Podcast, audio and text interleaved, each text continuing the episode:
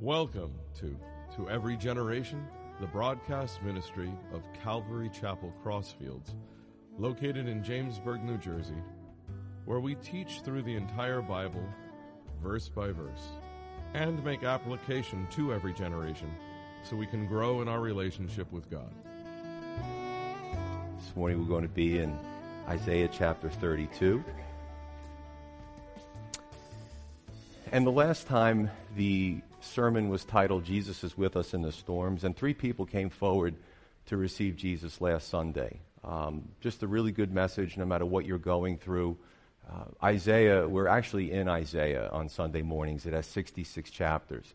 So every 10 chapters, roughly, we take a break and we just move to some topical message in the New Testament. It's just really been a great rhythm. So, uh, good message. Uh, this Sunday, the message is contrasting cultures. And it's kind of interesting because 2,700 years ago, what God was doing in his people, uh, we could make parallels today. You had three basic cultures. You had the cultures of the world. Uh, i love history. If you studied history, you know, th- this was just a, an era of a few centuries of where everybody was conquering everybody. You know, the Assyrians, the Babylonians, uh, the Persians, the Greeks, the Romans. And it just was a chaotic time in history, but God was still there for his people and for those that wanted to turn to, to him. So you had the culture of the world, which was all about self aggrandizement, power, wealth, riches. And that's one culture. And we can see that today. It's very easy in America to see these, these cultures of the world and what they try to vie for without God. The second and third cultures are very interesting because the second culture that we're going to we're going to look at is the culture of Jerusalem. Jerusalem was surrounded in 701 BC by the Assyrian army on all sides. They were trying to starve them out, they were trying to besiege them to get in and conquer them. And Jerusalem, you would have thought, out of all of Israel, north and south of Israel, that that would be the place where the biggest contingent of God's people were. Right? Remember the, the wilderness wanderings, the miracles, the, the taking of Jerusalem. Unfortunately, though, there were a lot of people that were very religious and gave God lip service, but their hearts weren't for Him. And that's interesting today because we can look at Christendom. We can look at um, the church as an organization. And in every church, there are some that are there because they really love the Lord, have a true relationship with Him, want to learn more through His Word, and then people who are there for other reasons. So within Christendom, even Jesus said, you had the wheat, the good, and the tares, which were the bad. That brings me to the last culture. The last culture is the godly remnant. This is the remnant that, back in the day, that although Jerusalem was going apostate, they were turning their back on God, they were making ungodly decisions. There was a small group of people who were praying. They were praying for their nation. They were praying for their neighbors. They were praying for the unbelievers to come to salvation. They were interceding. Um, and you know, you can make the parallel today, right? In, in churches or in church as an organization, they're going to be the, that number. It's not for me to decide. God knows and the people know. You know if you have a relationship with the Lord or you don't.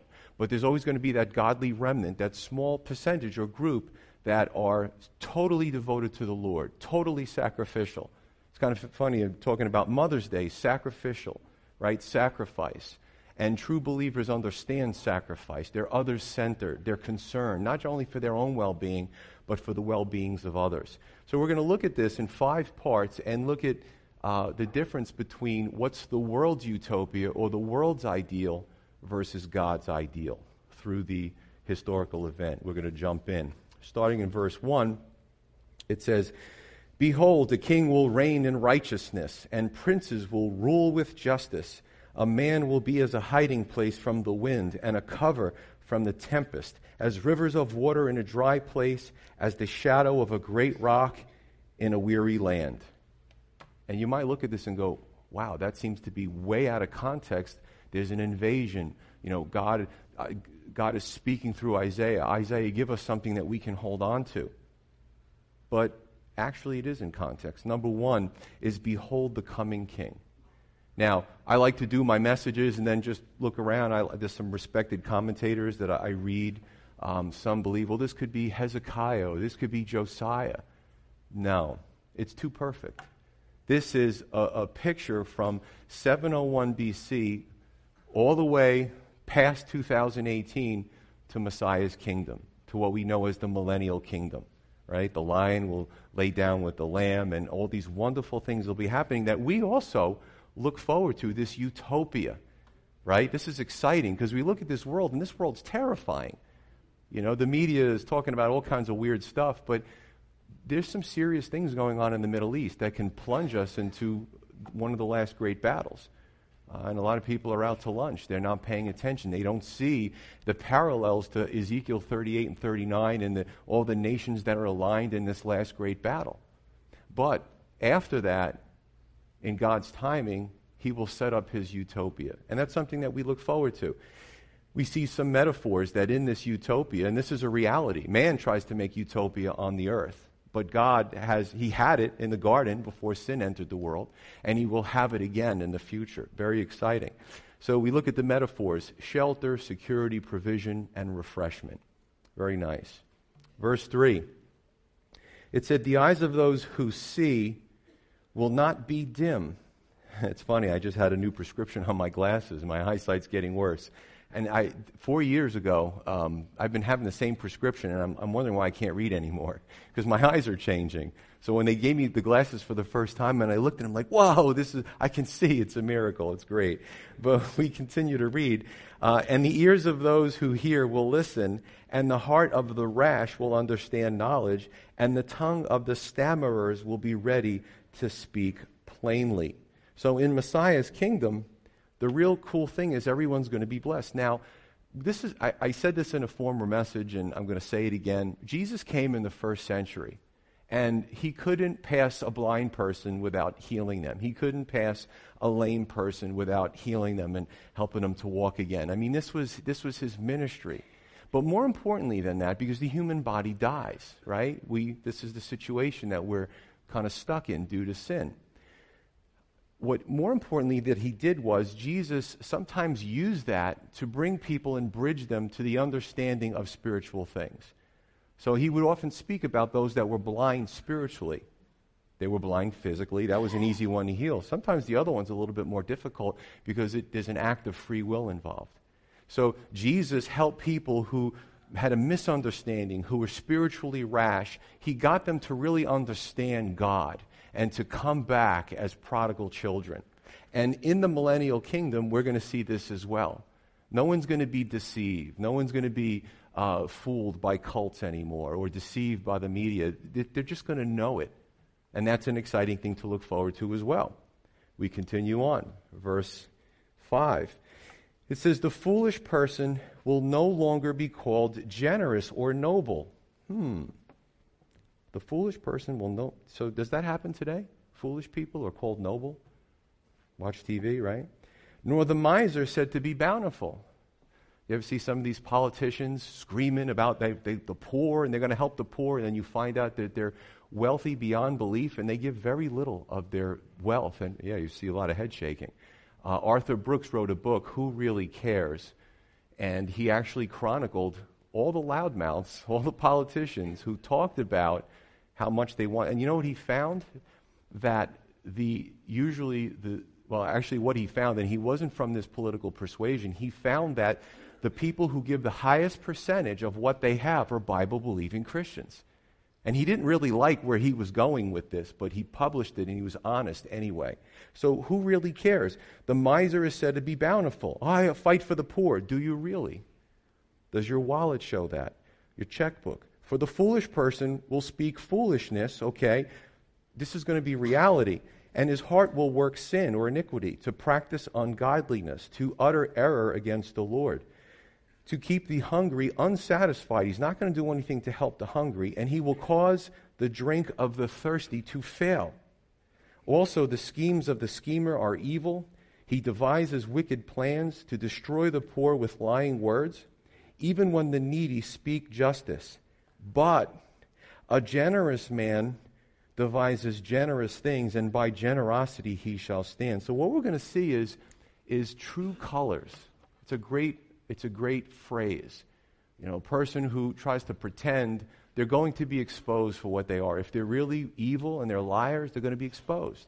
If they're really good, that's also going to be um, something that's obvious in the millennial kingdom. So, two out of five is the contrasting the coming king with some of the wicked aristocratic leaders who were sort of celebrities of Isaiah's day. Wow. So it happened back then, and it happens unfortunately in every society. And in the age of, of media and spin and doctoring video clips and all that, I really believe you know, the Bible says that we're in the age of information, but there's another part of that. We're also in the age of disinformation. And as Christians, this is why we need to be Bible literate. Somebody said, and I don't know who, and you can tell me afterwards if it's a famous person, but uh, years ago I remember somebody calling the television the idiot box because that's what happens to us if we watch it enough. It's a deceptive form of propaganda, unfortunately, by a, a small group of people who have the control over the airways. And the majority of them are not believers in God. They're not interested in His way. But there's this, there was this idyllic facade, this I, I, idyllic facade. And we see that today. You know, how much are you reading about the royal wedding? You know, how much is that being pumped up? You know, listen, what's going on in Syria can plunge us into World War III, and the media is focusing on things that, quite frankly, I don't think they matter.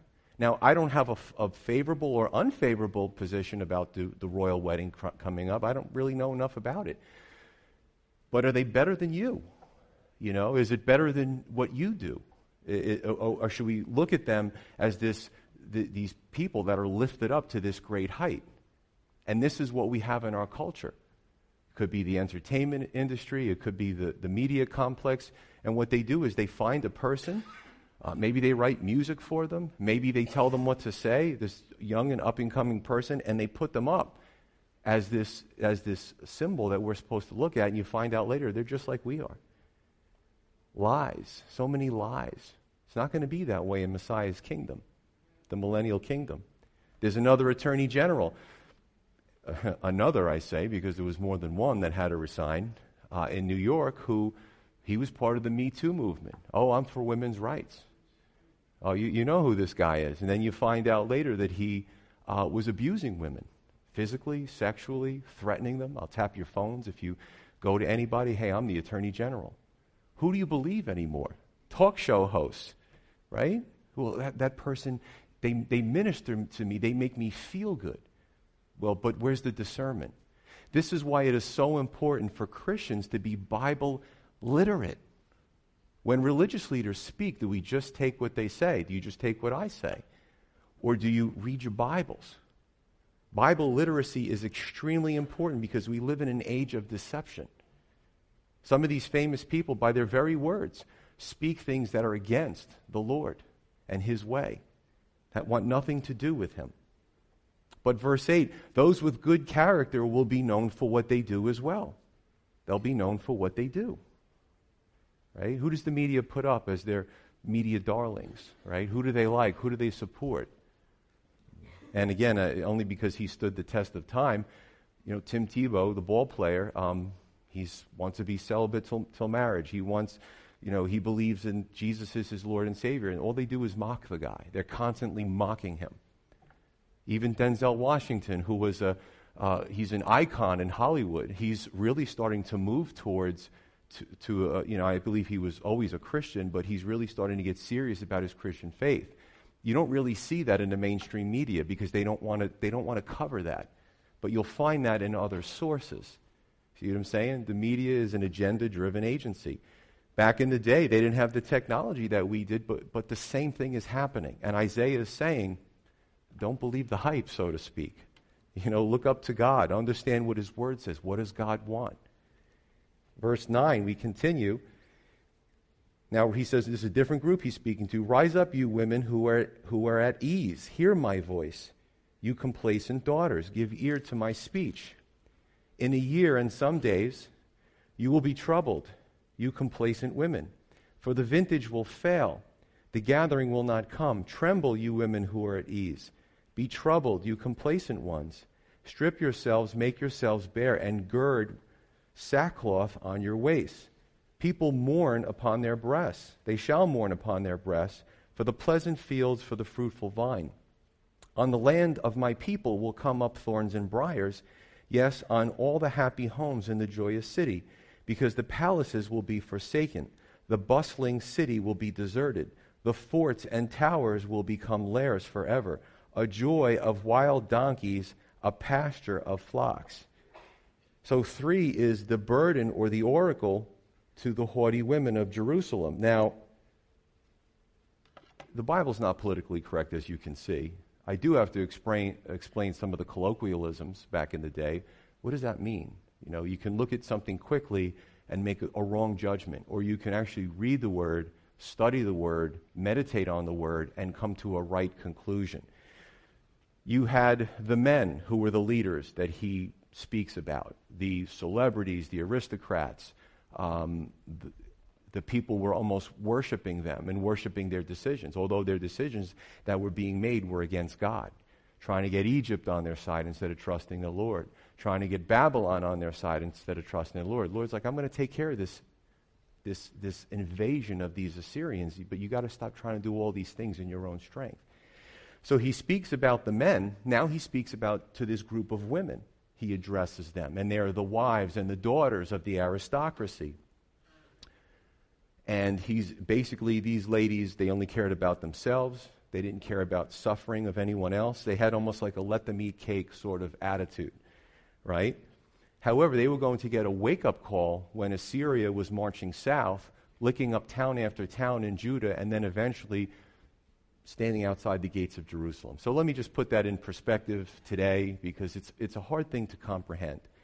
Um, because the United States, we've pretty much always been sovereign since we broke away from the British. But let's just say, for argument's sake, that Canada had an equally strong military as we do. And let's say that they were hostile, a hostile neighbor. And let's say that Canada started invading. They come into New York, they come into New Jersey. I mean, I studied a lot of economics in college. By the way, war economics, phew, the dollar wouldn't be worth anything especially if they were making gains on land coming towards where we live. You see what I'm saying? So, what Isaiah was saying is, you got to get out of this complacent attitude. You got to get out of this self indulgent attitude because when the Assyrians start coming south, you better turn to God because otherwise it's going to be too late. So, to me, I always say this discipline equals love. And he was telling them, your mindset is way wrong. Your selfishness is going to destroy you. So it's interesting. Again, I'll, I'll repeat it for the recording because I did say it during my opening regarding Mother's Day. Chuck Smith said that the character of women in any society is a reflection of the moral compass of society. Interesting. It's a compliment to women. He didn't say it about men. So basically, if the women in any particular society are still holding down the fort, they're still godly women, um, society's in a good place. But when the men start to go and then the women start to go as well, we're in trouble. We're in trouble. Good point. Verses 11 through 12 wear sackcloth and mourn, and beating, beating of the breast was a sign of mourning. That's what it meant. So, so strip down of your, um, y- your elite clothing and put on sackcloth. The kings did that, uh, uh, prophets did that, godly people did that. And it was a sign of mourning. It was a sign of sadness. It was a sign that either the individual wasn't doing the right thing and was repenting, or the nation, or both. Right? Nehemiah interceded for himself and his nation. Uh, Josiah did the same thing. He found the book of the law and he said, Boy, we're really not following this. And he tore his garments. Um, Hezekiah did this. You, you, see this all throughout the scripture. Um, basically that everyone was going to suffer loss as the Assyrians were moving south towards Jerusalem. It was a wake up call. Now, verses 13 and 14, again explaining these colloquialisms, um, you find that the elitists end up abandoning, you know, as, as the threat is coming closer, this, this wake up call, they start to abandon fields, according to the scripture, their palaces too close to the border that where the Assyrians are. I got to get out of here because the Assyrians were no, known for their brutality when they would capture someone. Forts and towers, only to be inhabited by what? Weeds, thorns, and wild animals, right?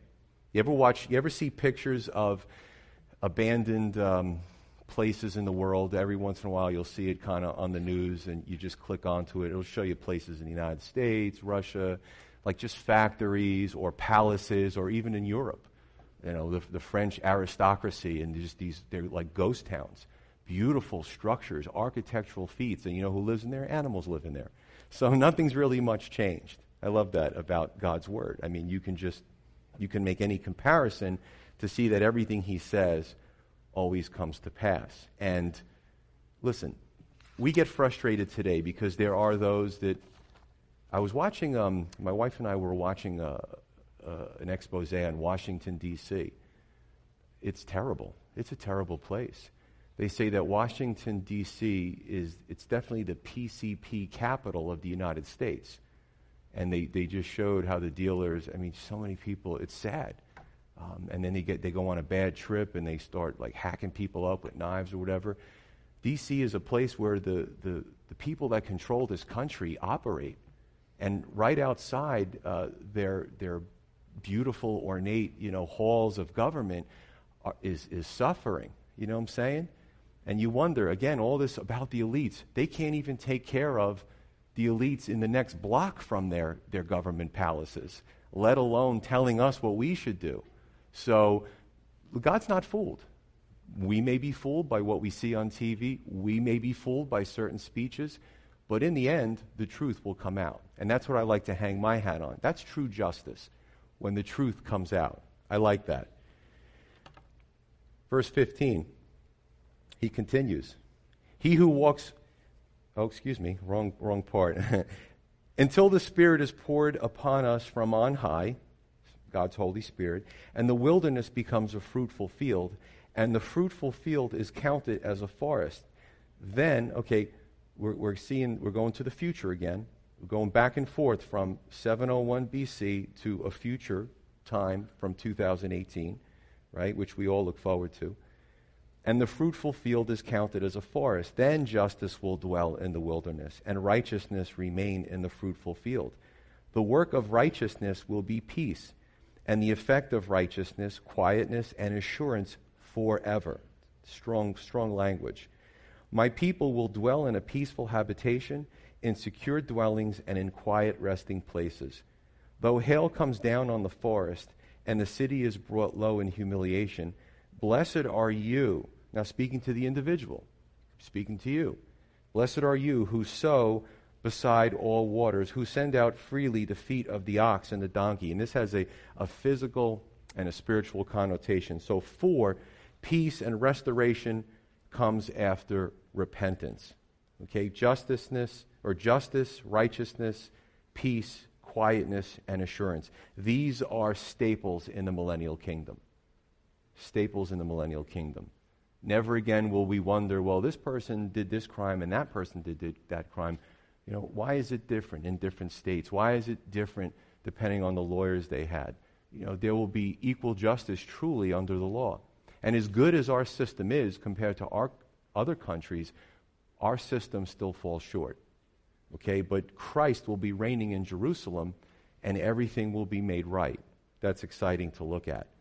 Um, and true right, righteousness comes from trusting in Christ's sinlessness and sacrifice for our sins. So if you're here for the first time, and you've maybe never heard, or somebody dragged you in here because it's Mother's Day. I get it, those things happen. They bribed you with lunch afterwards. I don't know.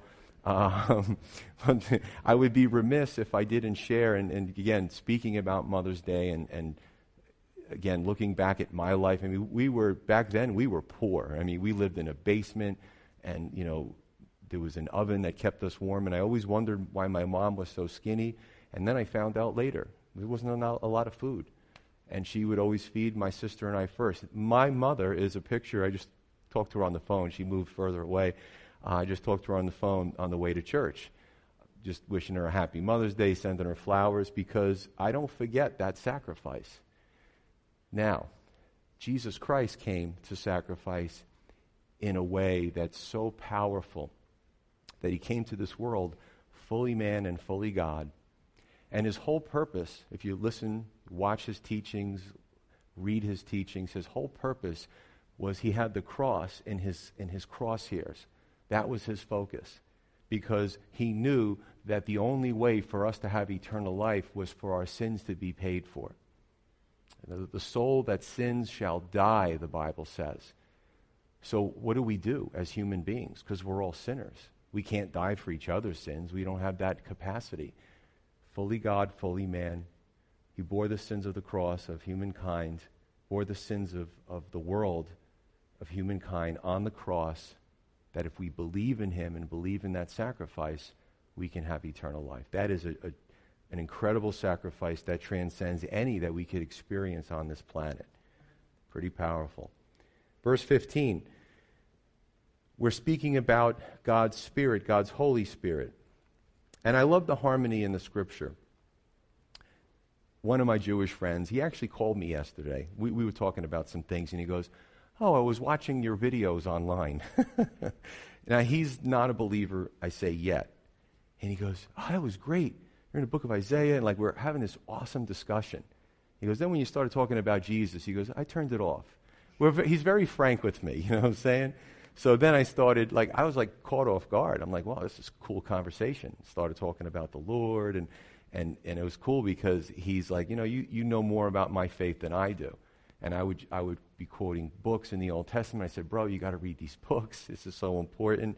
But the Holy Spirit, sometimes people like, what's this thing about you Christians? The Holy Spirit, God's Spirit. It's all throughout the Old Testament. And it's very clear in the Old Testament. That's the beauty. And I told them on the phone, I said, there's the harmony between the Old Testament and the New Testament. You have this worldly, watching too much TV, History Channel, that stuff, mentality about how Christians, that if you're Jewish, you, you relinquish your Judaism to become a Christian. I said, bro, you got it all wrong. So we had a really pleasant conversation. I didn't expect it, but I was, I'm ready, in season and out of season. Um, and he's a, a, dear friend. I've known him for decades, but it's kind of cool because some of the things that I'm reading in the Old Testament, a lot of people worldly think that that's a Christian thing.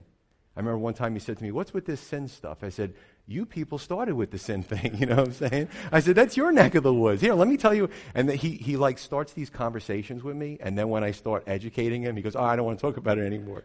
So pray for him. I won't say his name, and he might even be listening in, in the future or tonight. It's a weird thing when you video stuff, but um, okay, I'll, I'll, be done with that. Uh, verse 20 is an agrarian maxim, and it basically says, Blessed are you who sow beside all waters, who send out freely the feet of the ox and the donkey. Or what do you do with what's most valuable to you? What do you do?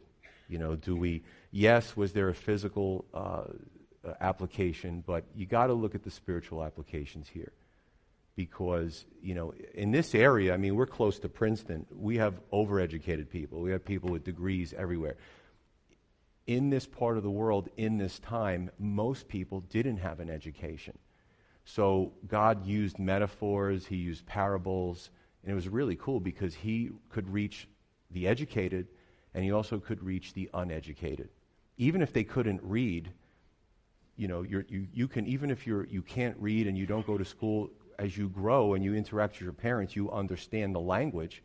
So he was using this language and using metaphors that they could, oh, they could all relate to. But the truth is, what do we do with what we have?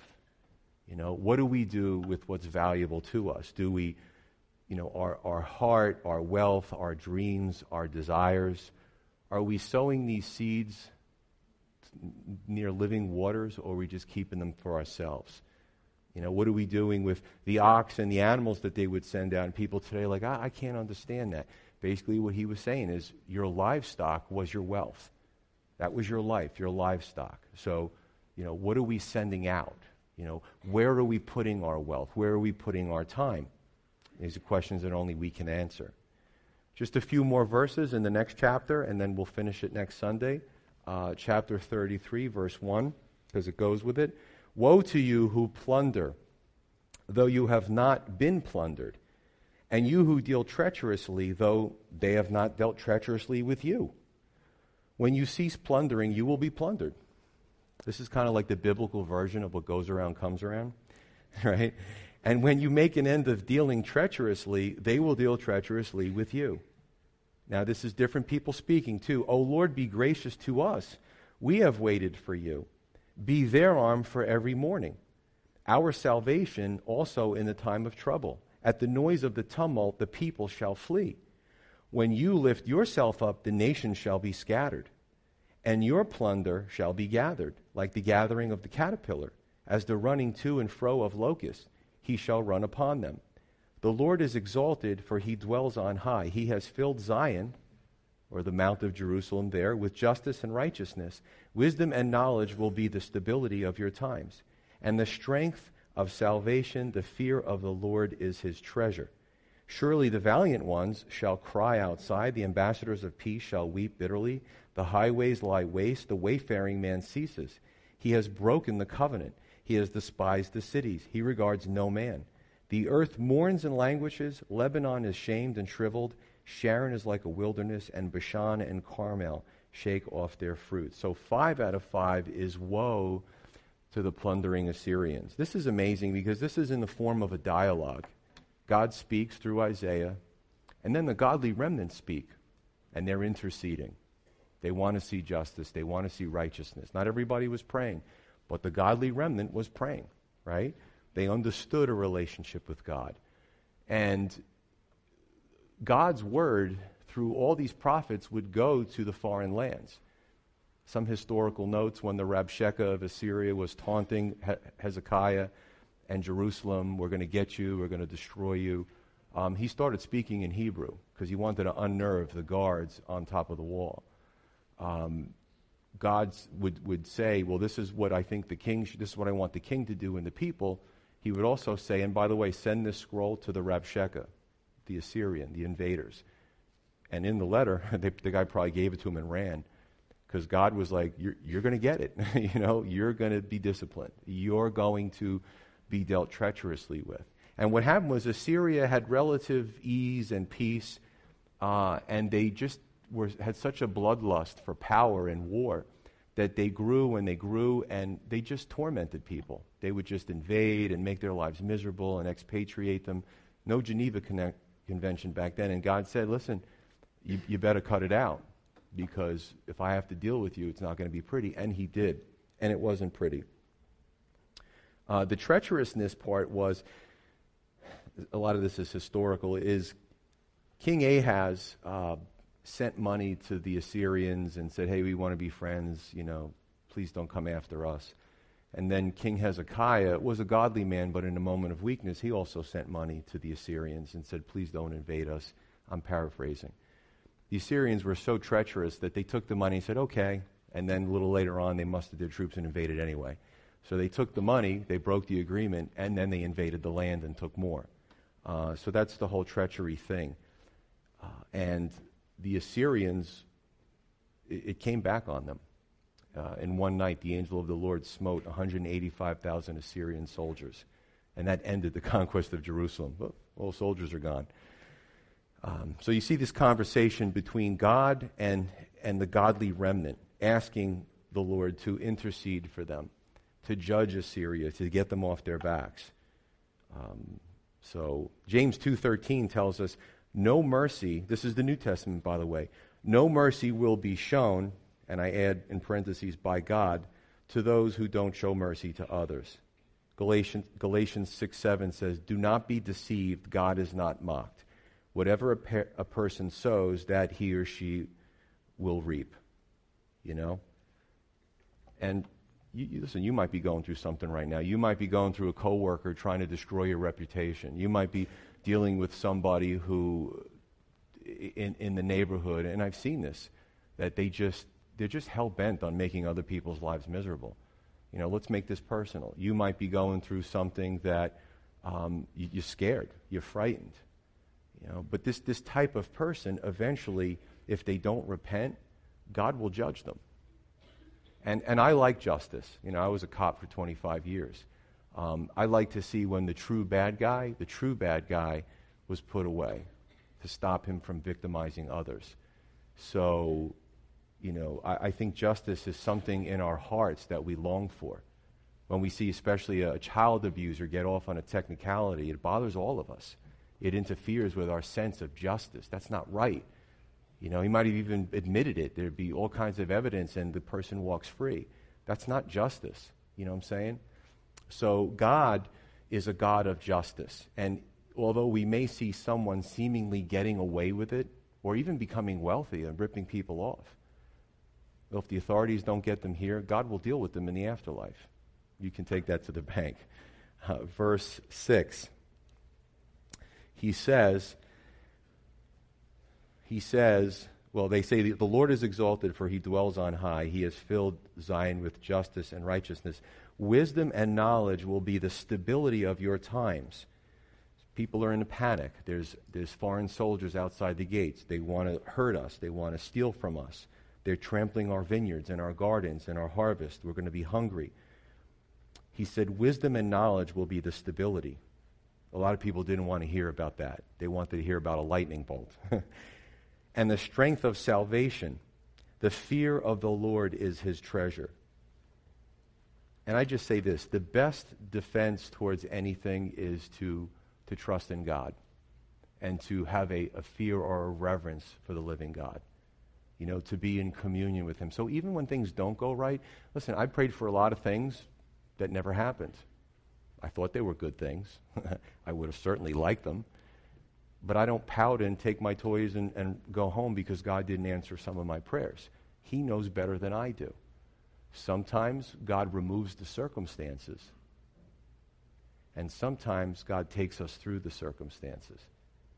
I know this, there's some guys on TV that will always tell you that God's like a celestial Santa Claus or a genie in a bottle. Just, just demand it or say it in a certain way or keep repeating it and he'll give it to you. That's not reality. Reality is sometimes we go through the circumstances. And that's when it really shows what type of believers we are. To trust His will even in those difficult circumstances. Yeah. well, the cool thing at the end of the story was the people did not see how God allowed this to go so long. And they looked over the wall and they saw the Assyrians eating their food and stealing their livestock and, and trampling their, their fields. And they, they thought, you know, harvesting season is, is almost over even if God does remove them, and He did, we're going to starve to death. You know what's really cool? God made miraculous things happen. The seed that was left grew really fast. It was almost like in the wilderness. You know, we have to really, we have to believe in miracles. Because we see miracles in the Old Testament, we see miracles in the New Testament. We have to believe. We have to trust God. You know, even when we don't understand situations, that's the hardest time to trust Him. But we still have to trust Him. That's like, you know, when you get married. I'm, I'm doing a, a wedding uh, next week, right? For better or for worse. Pay attention to what I'm saying. Because sometimes marriage is a for worse. Amen? Listen, I'm, I'm the pastor, but I'm still a sinner. And sometimes I get on my wife's nerves, and she promised to stay with me even when I'm a jerk. You know what I'm saying? So, um, now God is the perfect spouse, but sometimes he tells us things we don't like to hear. Folks, this is Bible literacy. It makes us stronger people. It makes it, it grows our faith. It's good stuff. It really is. The fear of the Lord is his treasure. God loves it when we, we reverence him, we respect him, we trust him. Um, it's just the way it is. Verses 7 through 9 there were some, and again, you see these, and it's, it's, I tell you what, when you study the prophetic books, you really have to pay attention because in the middle of a verse, God could be speaking to a different audience, and we see some of that here. In verses 7 through 9, so you had the, God speaking to the, the culture of the wicked Assyrians who were just ruining everybody's lives. Your time is coming. He shifted to the culture of the remnant who were interceding for everybody in Jerusalem. And then he shifts to the culture of Jerusalem. Pretty cool, huh? See all these different cultures. And they're, they're befuddled, they're incredulous, they're upset because they had this plan that didn't include God and it didn't work. And as they looked around, they were the leaders and they looked around at the, the devastation and the barrenness. Because they were not people of great faith, they couldn't see the miracle that God was going to do afterwards. All they could see was the chariots broken up. They could see the fields busted up. They could see the sorrow and, and, and the sadness while the God, godly remnant was still being strong and praying, and they were crying. The valiant men, the soldiers, the leaders, they didn't listen to God. The ambassadors to Egypt, oh, Egypt's going to help us. Ah, I know we have to believe, but we need to take matters in our own hands. God's like, no, Egypt's not going to help you. And they didn't. And Jerusalem and Judah was, was in ruins. But God made, in the scripture in the Bible, he says God will give us beauty for ashes. Literally, out of the ashes, God made beautiful things regenerate. So, folks, we, we could have some things in our lives. They could be broken relationships, they could be estrangement from loved ones. God can still take those ashes and make beauty. I just really want to encourage you with that. And on any given Sunday, I don't even know who I'm talking to. I'm just going as the Spirit, you know, I'm speaking to a group, and people come to me and take me aside and goes, you know, what you said, I don't even know what I said. God just kind of led me through this, but it, it reaches people because it's the truth, because it's God's Word. What other book was written almost three millennia ago that can speak personally to our lives? Only the living Word. That's why it's called the living Word. Beautiful. So, contrasting cultures, at the end of the day, um, there were three groups. Three groups. Again, I look at Assyria. To me, that represents the culture of the world. You know, we have the culture of Iran, we have the culture of North Korea, we also have the culture of materialism in the United States, self centeredness, you know, things like that. I love my country, defended the Constitution for 25 years, but there's a lot of things that God isn't pleased with in American culture. And sometimes we look at the American dream and put it above what God's will is, and that's not right. We have to prioritize. So we look at the first culture, the culture of the world. Jerusalem represented the second culture, the culture of those w- that was a big tent, but it included true believers and false believers, right? And we can look at Christendom today. So, what does Christianity claims 1 billion followers? Are all those people wheat? No, not for me to judge, but Jesus said it right in the Word. A lot of them are false believers. A lot of them are tares that Satan sends into the church to cause havoc. And believe me, over 15 years, I've seen churches split and divide over just nasty, petty things. That's not true Christianity. It's not. It's, it's a group of people that don't have God's interest at heart. Instead of bringing together, they divide. And I hear some of these people with titles constantly dividing, dividing, dividing, instead of bringing us together, healing. So you got the second culture, the Jerusalem culture, the Christian culture. Ooh, should I say sometimes the Calvary culture, Calvary Chapel. This is why I don't ask to be on the radio. You actually have to ask because I want the freedom to say these things.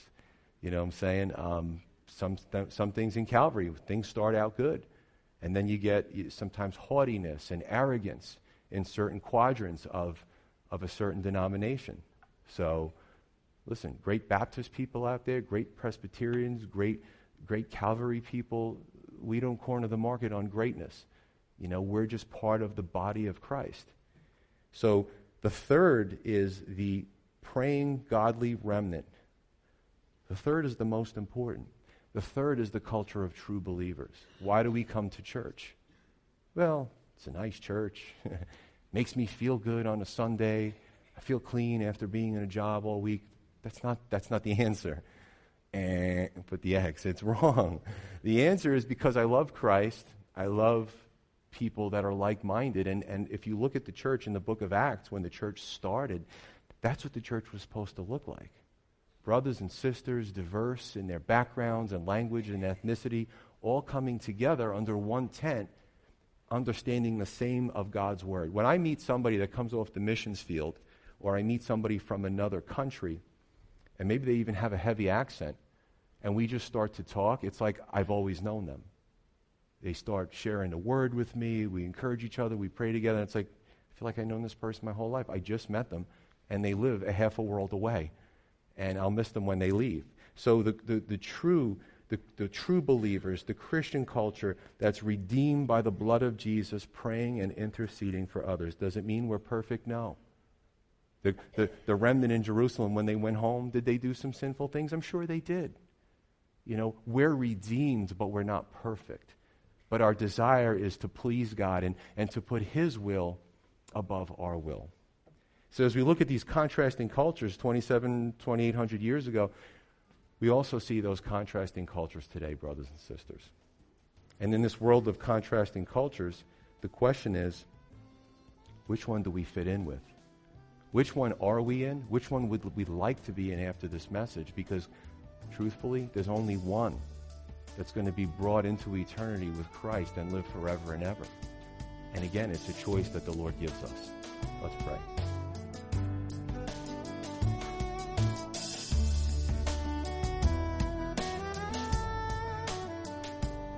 You've been listening to To Every Generation from Calvary Chapel Crossfields.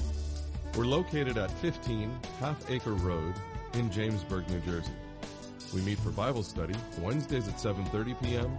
and Sunday service begins at 10:30 a.m. On Sundays we have children's church for all ages in addition to infant and nursery care. You can find out more about the ministry here at Calvary Chapel Crossfields by going to cccrossfields.org. Thanks for listening and may God bless you.